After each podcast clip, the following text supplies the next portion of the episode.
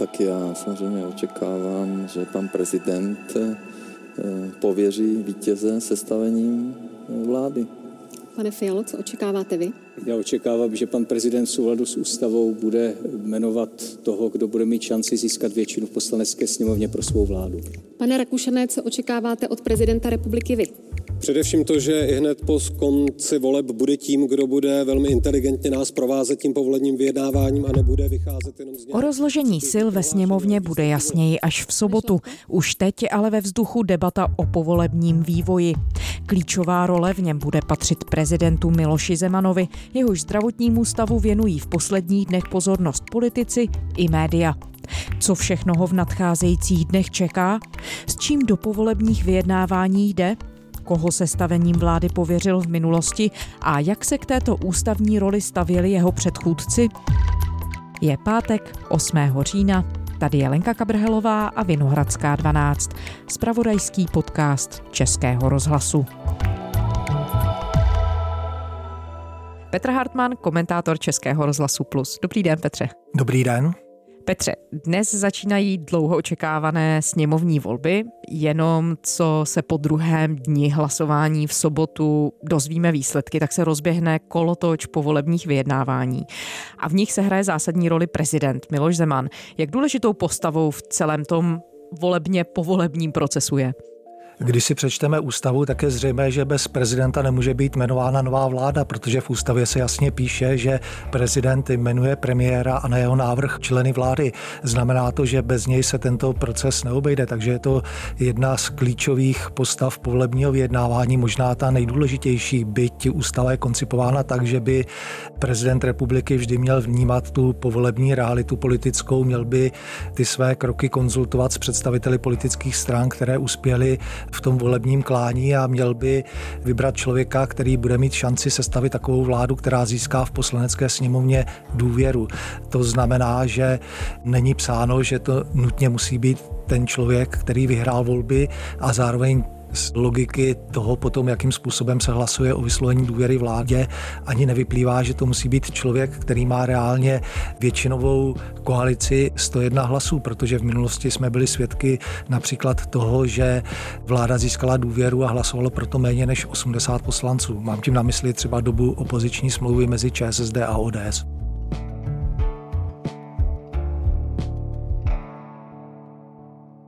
My se k tomu všemu dostaneme i k té historické perspektivě, i k tomu, co vlastně o svém možném postupu říkal Miloš Zeman. Ale možná vás prvně poprosím, kdybychom si to měli představit z formálního hlediska, co všechno ten povolební kolotoč vlastně obnáší, jaké úkony tedy prezident musí dělat, jaká jednání ho čekají tak měl by se kontaktovat a setkat s představiteli politických stran, které uspěly ve volbách a začít mapovat ten terén v tom slova smyslu, kdo asi by tak mohl dát dohromady právě tu většinu pro hlasování o důvěře ve sněmovně. Prezident Miloš Zeman přijme v neděli večer na zámku v Lánech premiéra a předsedu hnutí Ano Andreje Babiše. Oznámil to dnes mluvčí Pražského hradu Jiří Ovčáček. Ten předpokládá, že spolu oba politici budou jednat o výsledcích voleb do poslanecké sněmovny. Už tedy máte domluvenou povolební schůzku s panem prezidentem? E, to je neformální schůzka, to není povolební schůzka. My jsme se tak domluvili na poslední eh, večeře, že se že setkáme v neděli. Hmm. Mluvil jste e, teď někdy alespoň po telefonu s panem prezidentem o tom ne. jeho stavu, jaký je, nebo se mu nemůžete dovolat? Nebo... Pan prezident nemá mobil, takže on nemá telefon. Ani napřímo jste nějakým způsobem nekontaktoval? Že ne, to se nedá napřímo kontaktovat. Je tam pan kancléř Minář a samozřejmě... Prezidenta Miloše Zemana po třech dnech znovu navštívil jeho ošetřující lékař Miroslav Zaboral. Nedoporučil mu volit ve volební místnosti. Podle hradního mluvčího Jiřího Ovčáčka tak bude prezident zítra hlasovat přímo na zámku v Lánech.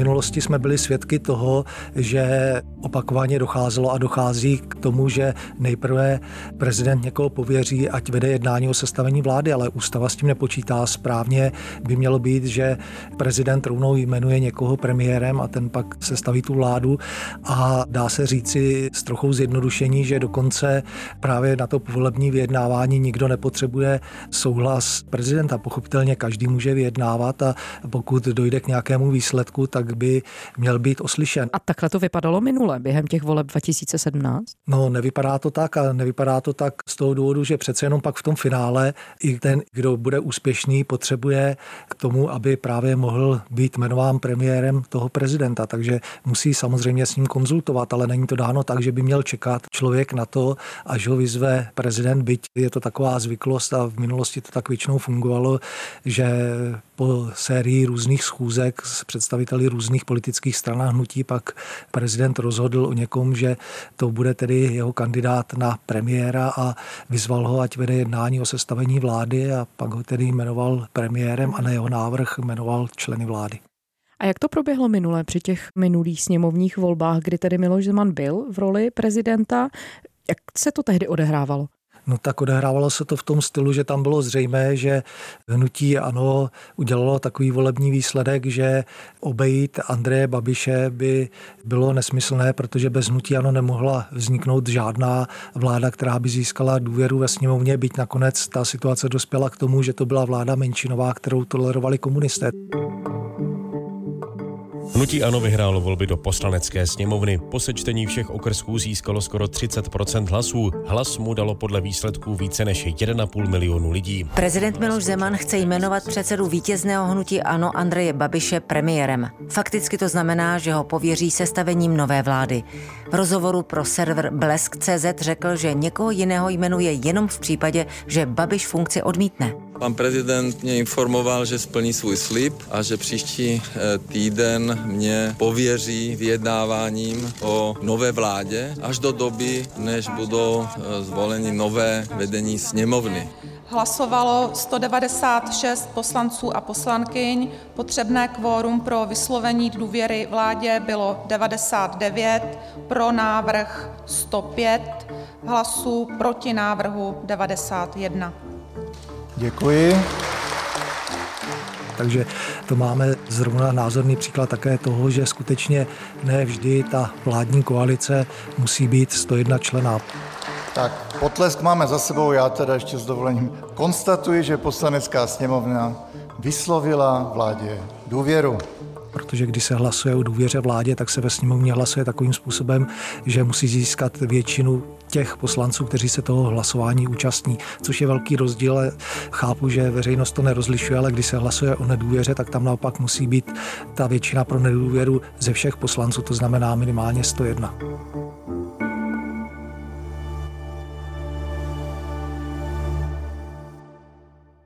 Prezident Zeman už před měsíci prohlásil, že pověří sestavením vlády po těchto volbách předsedu vítězné strany a nikoli představitelé některé z předvolebních koalic, které Miloš Zeman to opakoval několikrát, podle svých slov považuje za podvod na voličích. Co v tom směru říká ústava, Petře? Je to skutečně tedy čistě a jen na prezidentovi, vy už jste teď tady hodně z toho řekl, ale je to skutečně jenom čistě záležitost prezidenta, koho si jako toho dezignovaného premiéra vybere? Tak i v minulosti jsme byli svědky toho, že skutečně záleží především na prezidentovi, ale ústava je koncipována tak a pokud to prezident vnímá z pohledu kontextu té ústavy, aby vybral člověka, který má šanci se svojí vládou získat důvěru v poslanecké sněmovně. Nemusí to být jistota, protože i v minulosti jsme byli svědky toho, že ta vláda důvěru nezískala, ale měl by takto uvažovat. A když se podíváme na ústavu, tak tam pochopitelně není napsáno, že prezident musí pověřit toho, kdo vyhraje volby. On právě to musí vnímat v tom kontextu a nemusí to tak být, byť v minulosti jsme opakovaně byli svědky toho, že se hovořilo o tom, že by ten vítěz měl dostat příležitost, ale já uvedu takový teoretický příklad, pokud nějaký extremista vyhraje volby, vyhraje těsně a zbytek toho politického spektra jednoznačně dává najevo, že s takovýmto člověkem by nikdy nevládnul, tak proč by automaticky měl dostat příležitost k tomu, aby se stal vládu takovýto člověk. A v minulosti jsme toho opět byli svědky. Já se omlouvám, že se pořád odvolávám na minulost, ale to jsou názorné příklady, které by mohly být srozumitelné. Vemte si dobu, kdy volby do poslanecké sněmovny vyhrála sociální demokracie pod vedením Jiřího Paroubka, jenomže Jiří Paroubek si vyhodnotil, že i vedením té kampaně a vůbec svým politickým stylem má, dá se říci, velmi slabý koaliční potenciál a bylo jasné, že ačkoliv vítěz voleb, tak vládu nesestaví a dokonce on si to vyhodnotil tak, že hned po volbách rezignoval na post předsedy sociální demokracie. Víme víc o tom, jak se v průběhu času měnil samotný pohled prezidenta Zemana na tu otázku povolebních vyjednávání, jak se měnila třeba i jeho retorika. Viděl to vždycky stejně? Tak z těch jeho výroků je zřejmé, že on vždy sledoval nějaký politický záměr a podle toho se vyjadřoval a například v roce 2013, když vedl sociální demokracii Bohuslav Sobotka a Miloši Zemanovi se nechtělo jmenovat Bohuslava Sobotku, tak on už dopředu hovořil o tom, že jmenuje premiérem představitele vítězné strany. V takovém případě bych vás chtěl ujistit, že samozřejmě po volbách jmenuji předsedou vlády představitele vítězné strany, a to nezávisle na tom, jaká strana to bude, takže tam nezaznělo slovo předseda, z čeho šlo vydedukovat, že skutečně připravoval prostor pro to, aby to nemusel být předseda sociální demokracie, který vedl tu stranu do voleb. A když se podíváme například na jeho výroky před těmito volbami. Vy jste v lednu v Mladé frontě naznačil, že se stavením vlády pověříte předsedu vítězné strany, nikoliv uh, lídra nějakého uskupení, nějaké koalice. Tak to budete postupovat? Ano, přesně tak. Z jakého důvodu? Víte, Teď nechci být nezdvořilý, ale asi budu. Já totiž pokládám koalici za podvod tak tam hovořil o tom, že jmenuje premiérem nebo dá první pokus tomu předsedovi vítězné strany nebo hnutí. Takže tím pádem tady vidíme ten posun názorový v tom, že tehdy připravoval půdu pro to, aby nemusel jmenovat Bouslava Sobotku a nyní si připravil prostor pro to, aby mohl jmenovat Andreje Babiše premiérem.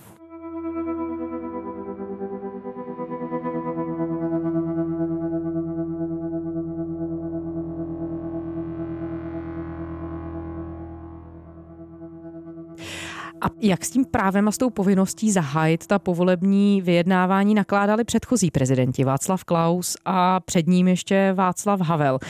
Jakých situací jsme byli svědky tam? Byli jsme svědky toho, že někdy ty volby dopadly velmi těsně a že tam byla složitá povolební vyjednávání a že skutečně ta většina se rodila těžko nebo ani nebyla.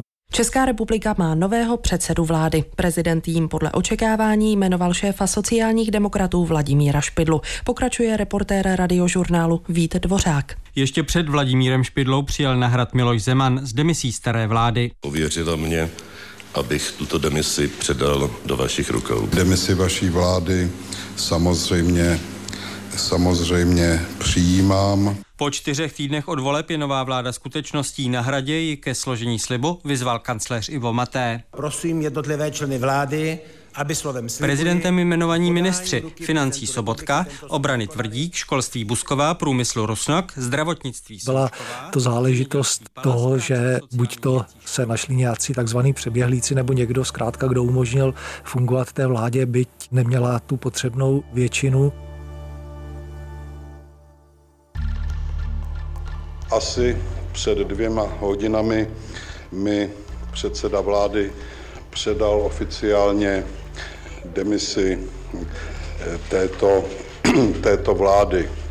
Já jsem mu oficiálně předal příslušné listiny, v nichž stojí, že demisi přijímám, byli jsme svědky toho, že například Václav Havel musel řešit situaci v době, kdy padla vláda Václava Klause v souvislosti s problematickým financováním ODS, které se tehdy podařilo politickým mistrně, když to takto řeknu, Václavu Klausovi přehrát do role sarajevského atentátu. Víte, žádný sarajevský atentát nebyl a v dnešní době už by se na to hledělo jinak. Chtěl bych říci, že nám jde velmi o to, aby nedošlo k nějakému chaosu, zejména ve sféře ekonomické, aby nedošlo k žádnému útoku na českou korunu. A v té době vznikala takzvaná úřednická vláda, byť ústava tento pojem nezná. Tošovský si je vědom dočasnosti mandátu nového kabinetu, ale rozhodně odmítá chápání této vlády jako udržovací. Aktivně pokračovat v jednáních o vstupu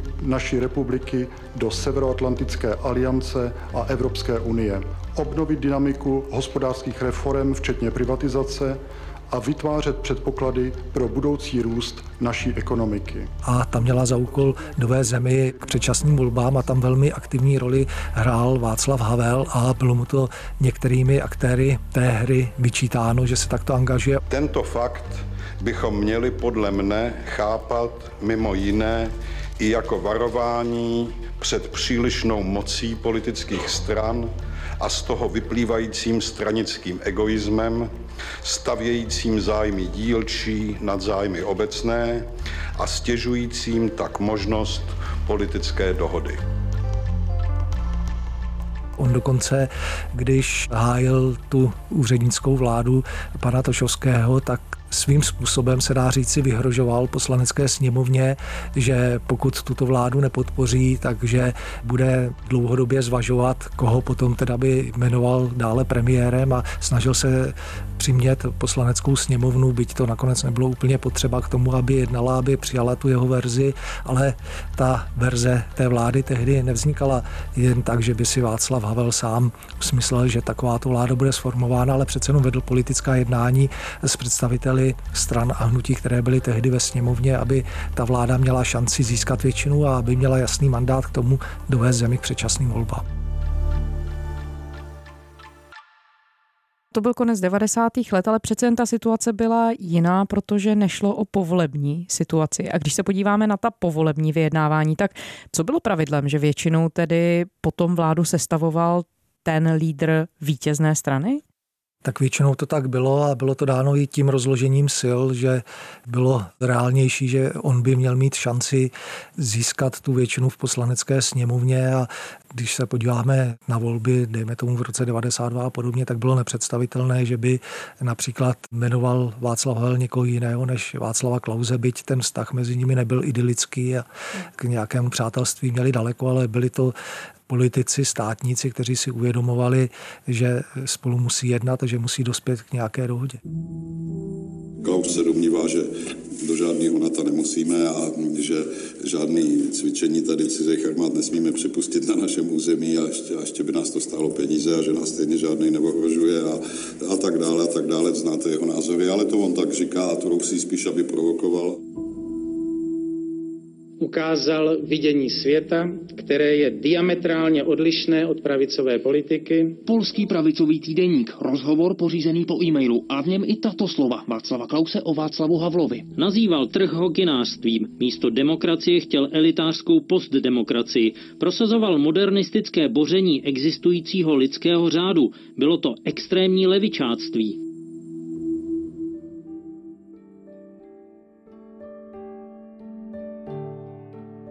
Pane Šlachto, jaké očekávání se, máte vy? V řadě, že se pan prezident uzdraví a přeju mu uzdravení a bude postupovat podle ústavy.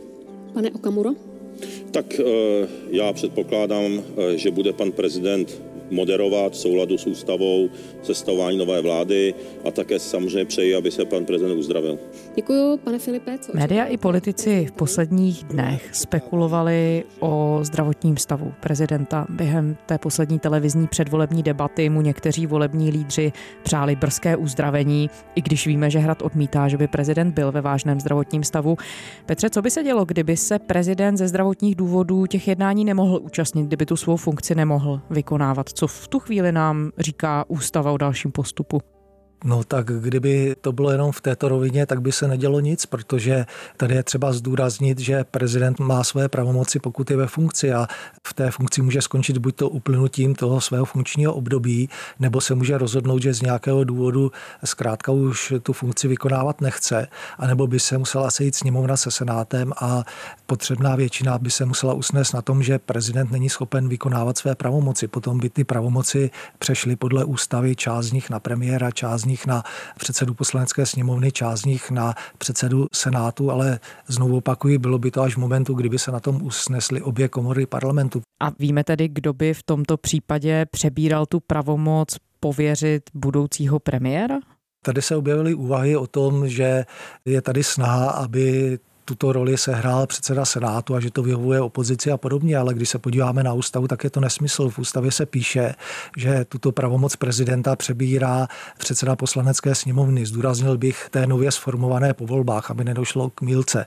K tomu převzetí této pravomoci nemůže dojít v momentu, kdy je rozpuštěna poslanecká sněmovna, ale my zde máme vládu, která vládne a ta je pochopitelně po volbách povinna podat demisi, ale má ji podat až v momentu, kdy skončí ustavující schůze poslanecké sněmovny. To znamená, že pokud by čistě teoreticky došlo k tomu, že by ta pravomoc přešla na předsedu poslanecké sněmovny, tak na něj přejde až v momentu, kdy už bude nová sněmovna fungovat. Minimálně v tom slova smyslu, že bude zvolen předseda poslanecké sněmovny, protože ustavující schůze sněmovny nemůže skončit do doby, než bude zvolen její předseda. Jinými slovy řečeno, je velmi nepravděpodobné, prakticky vyloučené, že by tuto pravomoc mohl převzít předseda Senátu. To je jenom tak na vysvětlenou, že se tady šíří nepodložené informace, které se neopírají o tu realitu a o to, jak je to v ústavě napsáno. A existuje nějaký precedens, kdy se o těchto otázkách z hlediska ústavy debatovalo v tom veřejném prostoru a došlo se k nějakému závěru? Teď já mířím třeba k tomu, když byl vážně nemocný Václav Havel. Bylo někdy Česko v takovéhle situaci? Já si myslím, že nebylo v situaci v tom slova smyslu, že by se blížily volby a že by se uvažovalo o tom, kdo by roli prezidenta nahradil. O tom se nediskutovalo. Možná v poslední době se objevilo pár takovýchto úvah a diskusí a znovu opakuji, že výsledkem těch některých diskusí bylo určité zmatení právě veřejnosti v tom slova smyslu, že si část veřejnosti myslí, že by tyto pravomoci vykonával předseda Senátu, ale jak už jsem o tom hovořil, není to pravděpodobné. Na jak dlouhý proces se máme v souvislosti s tím povolebním vývojem připravit? Třeba víme, že v sousedním Německu, kde se volby odehrály před pár týdny, tam se čeká dohoda o vládě a vůbec možné ohlášení nové podoby vlády až v horizontu měsíců. Kdo ví, jestli vůbec v tomto roce. Dá se odhadovat, jestli tady v Česku to bude záležitost třeba týdnů nebo spíš právě těch měsíců. Co nám o tom říkají minulé volby a vůbec to, jakým způsobem se vlastně ta jednání mezi těmi stranami vyvíjejí, když je pozorujete? Odhadovat se to nedá, protože v tuto chvíli nevíme, jak ty volby dopadnou, protože spousta lidí se rozhodovala, zda půjde k volbám na poslední chvíli a navíc se ještě pak rozhodovali, koho vůbec podpoří. Takže my skutečně nevíme, jak dopadnou ty volby. Na základě toho uvidíme, jak budou rozloženy síly v poslanecké sněmovně a pokud tam se vytvoří jasná většina, tak si myslím, že to povolební vyjednávání by nemělo být příliš komplikované, ale může se stát, že ten výsledek bude těsný nebo dojde k nějakému patu a potom skutečně to vyjednávání může trvat dlouhé měsíce. Tam bude záležet na tom, jak ty strany a hnutí k tomu přistoupí, kdo například bude zkoušet, zda tomu protivníkovi nějak neselžou nervy nebo zdá v jeho táboře se nenajde pár ochotných podpořit vládu, jak jsme byli v minulosti svědky.